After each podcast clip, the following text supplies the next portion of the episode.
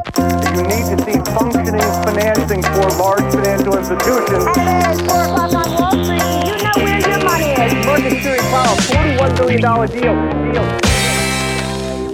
Då är det dags för ett nytt avsnitt av investerarens podcast. När det här spelas in har det hunnit bli 2023 och jag går in på det nionde året poddandes. Ser fram emot det, ser fram emot väldigt många spännande poddar, möten, träffar, avkastning och allt vad det är. Jag är också väldigt glad att vi har lagt dyngåret 2022 till handlingarna.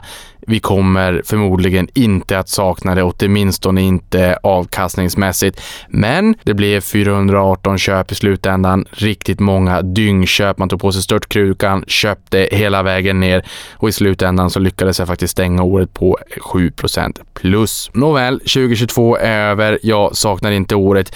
2023 känns fantastiskt härligt. Jag ser fram emot vad året har att bjuda på. Det är ju också så när vi vänder blad att det brukar kunna starta hyggligt positivt och det gjorde det ju faktiskt i år också för det här är ju andra börsdagen då eh, när den här podden spelas in. I fjol så toppade börsen den 4 januari. Vi får väl hoppas att eh, det här positiva sentimentet håller i sig lite längre än så helt enkelt. För nu hade vi ju den här rejäla nedgången som faktiskt vände den 13 oktober förra året och 2022. Så än så länge håller vi faktiskt näsan ovanför vattenytan, vilket är väldigt trevligt helt enkelt. Hur man än vrider och vänder på det, 27,76 ner på OMXS30, stängde minus 15, ner 33% på breda börsen, stängde minus 22. Det innebär att det här blev det sämsta börsåret sedan 2008 för de båda. Och tittar vi i USA så blev det sämsta året sedan 2008 även där då. Men skillnaden mellan Dow Jones och Nasdaq var rejält stor. Den diskrepansen har inte varit så stor sedan eh, IT-euforins dagar och IT-kraschen var ett faktum. Men det blev ett dyngår även där och där var det första negativa året och sedan 2018 och um, den typen av nedgångar på nästan 20 procent på S&P 500 är otroligt ovanliga. Det är en mer stabil börs, det är den största kapitalmarknaden i den största ekonomin i världen och dollarn brukar också ha en tendens att stärkas i oroliga tider, vilket är trevligt kanske då för oss eh, utländska investerare, det vill säga svenskar som investerar i USA då, att dollarn tenderar att stärkas när det stökar till en värmande krockkudde och det såg vi också under förra året 2022 då att dollarn stärktes 25 procent som mest mot svenska kronan.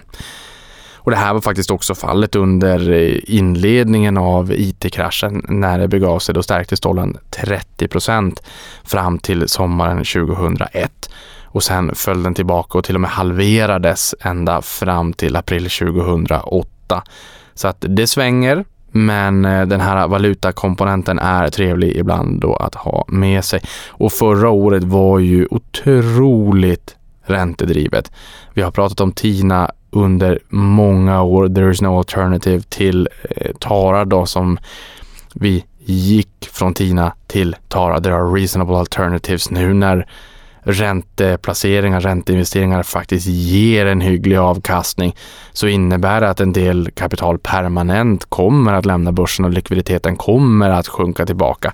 Sen kan man argumentera för att den avkastningen man får på räntepapper inte väger upp till inflationen. Nej, så är det, men inflationen kommer heller inte att takta de här höga nivåerna år efter år efter år efter år. Så att det blir lite grann snigen som springer förbi haren i slutändan eh, ändå. Ehm, så att nu många låser in ganska hyggliga nivåer på, ehm, på räntebenet just nu med tanke på att running yield eller förräntningstakten eh, är betydligt mycket högre när räntepapperna har tagit stryk, när priset har sjunkit rejält på räntepapper samtidigt som kupongerna har stigit i takt med att räntan har stigit. De två komponenterna tillsammans har gjort att ränteplaceringar har blivit mycket, mycket mer Eh, intressant nu jämfört med tidigare då. Några spaningar. Eh, vi har ju sett att eh, Fed har ehm, i stor utsträckning hållit taktpinnen på börsen senaste året, egentligen sedan i november 2021 när man menade att det här transitory, att inflationen var övergående det förpassade man till byrålådan och sen sa man att man skulle bekämpa inflationen och att man även skulle börja med sin tapering, alltså banta balansräkningen och banta tillgångsköpen och, och till och med eh, så snabbare än tidigare förväntat avsluta dem helt enkelt. Och det här har ju gjort att vi har fått en rejäl scenförändring på marknaden där man har tidigare då investerat i techbolag Eh, långdurationspapper med vinsterna långt fram på tiden till mer av värde idag än fågelhandeln, en tio i skogen. Och det här har varit ett eh, liksom, eh, man har vänt på en femöring. Det är ju ett, ett otroligt skifte, alltså en otrolig scenförändring som präglade förra året. Man kan prata om den stora räntekraschen om man så vill det. För att om vi tycker att det var stökigt på börsen så var det ett regelrätt blodbad på, på räntemarknaden helt enkelt. Sämsta året för obligationer i USA sedan 1920 så att det här är liksom, och var väldigt dramatiskt. Det man nu är orolig för i år det är ju att ekonomin ska gå in i en recession. Men å andra sidan så innebär ju det också att man kommer att se slutet på den här räntehöjningscykeln snabbare än eh, vad man kanske tidigare har förväntat sig. Och jag såg här att Eh, IMF eller Internationella valutafonden tror att en tredjedel av världsekonomin kommer att falla in i en recession då här under året enligt Kristalina Georgieva eh, chef för IMF eh, och det här menar hon beror på att USA, EU och Kina bromsar in samtidigt. Och då tycker ju inte jag att det låter som ett läge där vi kommer se att räntorna tickar på uppåt. Sen återstår det faktiskt också att se vad som händer nu när Kina öppnar upp. Och de backar ju från sina restriktioner ganska snabbt nu. Det är klart att det här kommer ju att addera efterfrågan i global ekonomi och riskera att både energi och eh, råvaror överlag Eh, får en, en, en prispress uppåt. Eh, det handlar ju om utbud och efterfrågan och nu får vi ju ett, ett större eh, sug då, en större efterfrågan från de kinesiska konsumenterna som inte har funnits där tidigare på flera år faktiskt. Men samtidigt så är de ju rätt driftiga också och kommer ju att kunna producera och exportera då kanske mer än vad man har gjort de senaste åren så att vi ser att försörjningskedjor och komponentbrist också kan lätta upp på att de ekonomiska hjulen kan snurra, eh, snurra smidigare så att säga globalt. Så det är lite svårt att bedöma vad nettoeffekten av det här kommer bli. Men jag tror att eh, Kinas återöppning kommer bli ett av de stora temana för börsåret 2023. Sen har vi ju en annan liten spaning också och det är ju Embracer som har flyttat till Stockholmsbörsen från First North den 22 december så att de har ju börjat handlas på Stockholmsbörsen det här kanske inte är jättedramatiskt eller låter jättedramatiskt, men det är ändå lite spännande kan jag tycka för att Embracer var ju verkligen en sumobrottare på relingen på en liten eka som jag brukar säga. Bokstavligen. Nu har den här aktien lämnat First North, börjat handlas på Stockholmsbörsen. Det innebär att First North, det indexet FN 25 eller First North 25, är ett helt annat index idag. Det är för det var så otroligt viktat mot Embracer. Det var den stora sumobrottaren. Och sen var det väldigt, väldigt många små aktier som ackompanjerade Embracer i det här indexet. Um, nu är det en helt annan karaktäristika på det indexet, vilket jag tycker är lite spännande. Sen har vi ju Sinch och SBB. Det var ju två stycken aktier som hade det rejält tufft under förra året. De kom ju in i OMXS30 för, eh, för inte allt för länge sedan och adderade ju på en tillväxtkrydda i indexet. De var ner riktigt, riktigt mycket förra året, en 70-80 procent som mest. Och sen eh, så pinnade de på uppåt ganska snabbt från årslägsta och upp. Här bjöd ju Sinch på en smakstart i samband med första handelsdagen. Den var väl uppe någonstans 9% första dagen då. Den enda aktien på OMXS30 som sjönk var Nibe. Och det var ju den aktien så, som välkomnades in i OMXS30 per den 2 januari i år eftersom att Swedish Match kastat in snusdosan och helt enkelt lämnat börsen efter Philip Morris bud på 116 kronor per aktie då, som gick igenom så att de har ju begärt tvångsinlösen för resterande aktier då helt enkelt. Så att när vi drog igång det här året så är det utan Swedish Match på börsen. Sen finns det ju alltid en topplista alldeles oavsett hur surt börsåret än är. Det var det sämsta börsåret sedan 2008. Blickar vi tillbaka till 2021 Ja, det var ju bästa börsåret sedan 2009. De aktierna då som steg mest på Stockholmsbörsen 2022 var Orrön Energy med 204 procents uppgång, Arctic Paper 162% International Petroleum på 133% BioArctic på 128 Eniro Pref B på 102, B3 Consulting på 94, Dedicare på 85% Bone Support på 82, Saab på 80. Detta bolag, försvarskoncern som har fått ett rejält uppsving under fjolåret, inte bara kursmässigt utan även i termer av ägarskara. Väldigt många nya ägare i den aktien och sist men inte minst Camurus på plus 67 procent.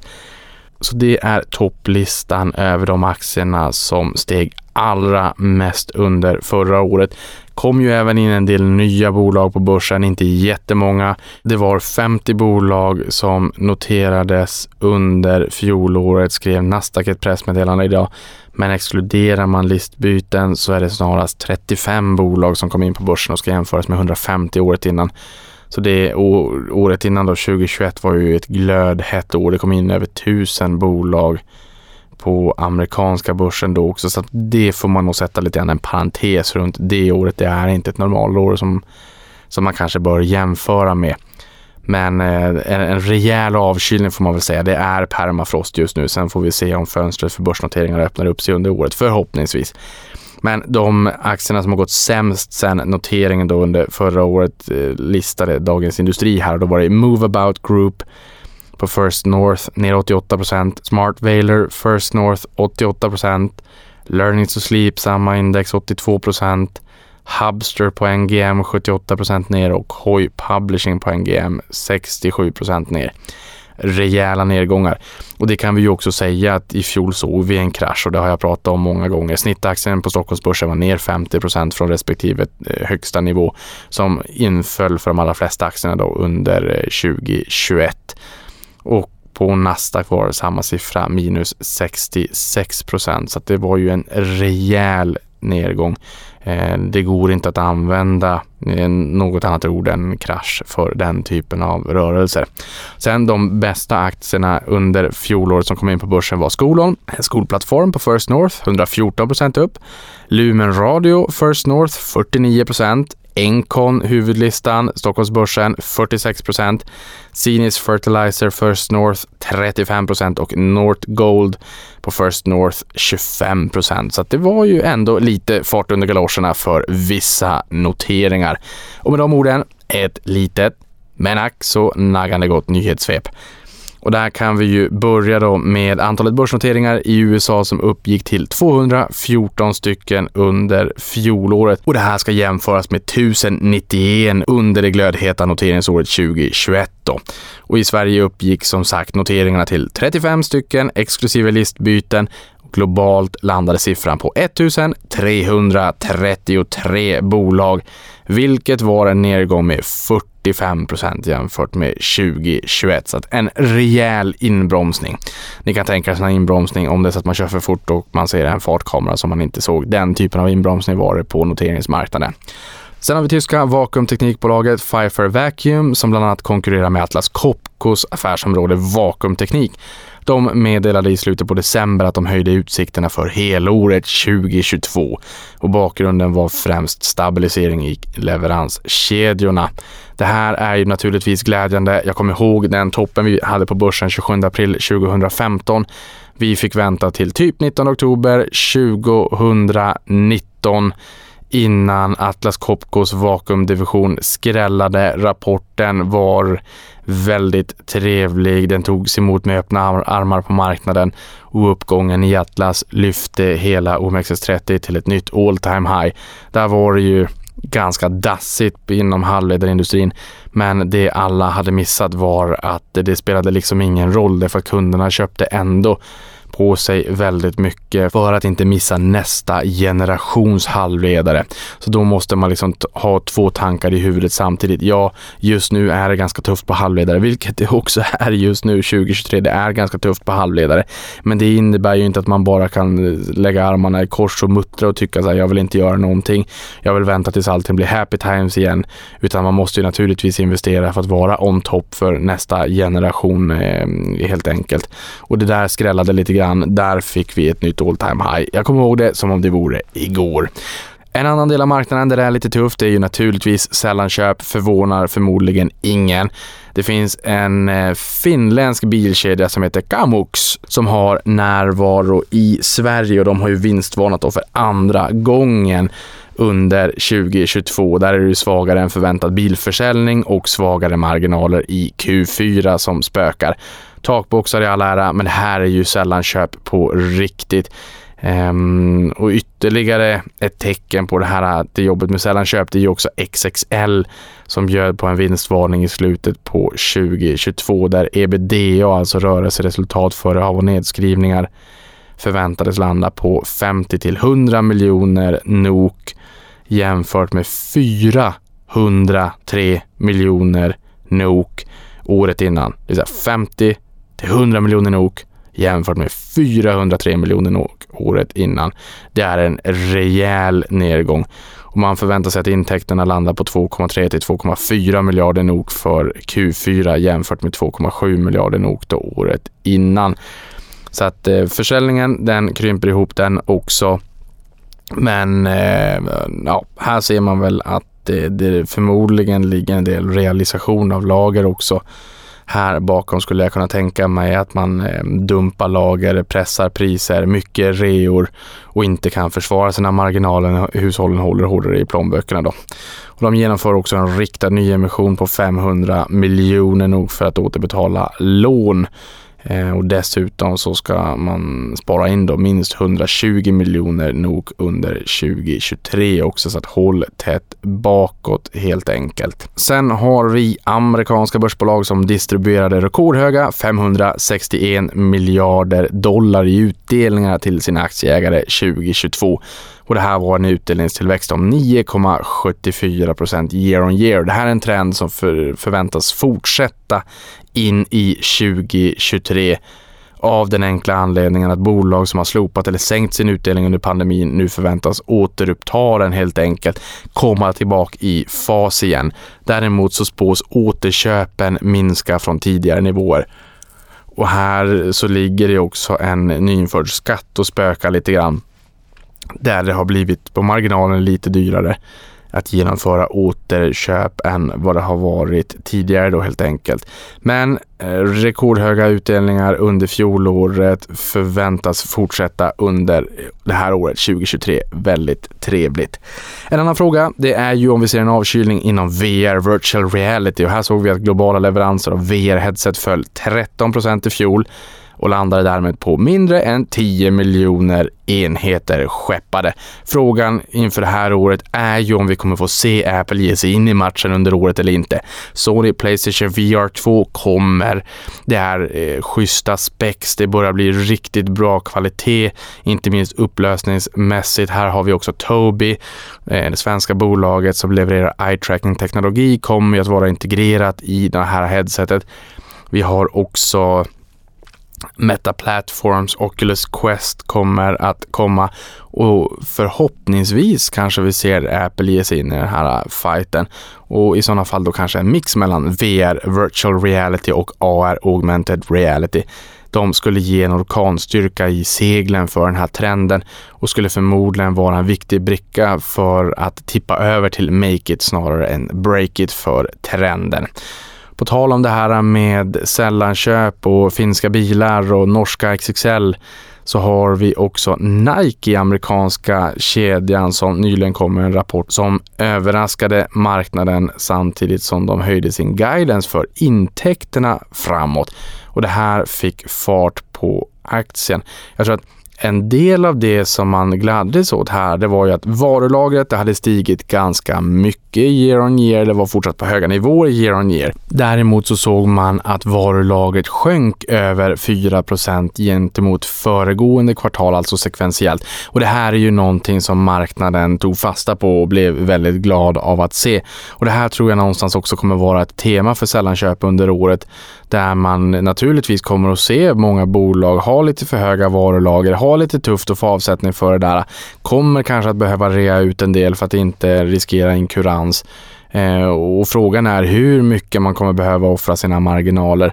Men här fick vi en rejäl swoosh när Nike hade en del utförsäljningar. Då. Det var ett rejält sug från den amerikanska konsumenten att eh, handla helt enkelt. Och här att de fick ner varulagret sekventiellt eh, var alltså någonting som gladde marknaden och det här tror jag kommer att vara någonting som man kan extrapolera på hela börsen. Sällanköp bolag som kommer att klara av att managera och ta ner sina varulager de kommer nog att eh, uppskattas av investerarna skulle jag kunna tänka mig.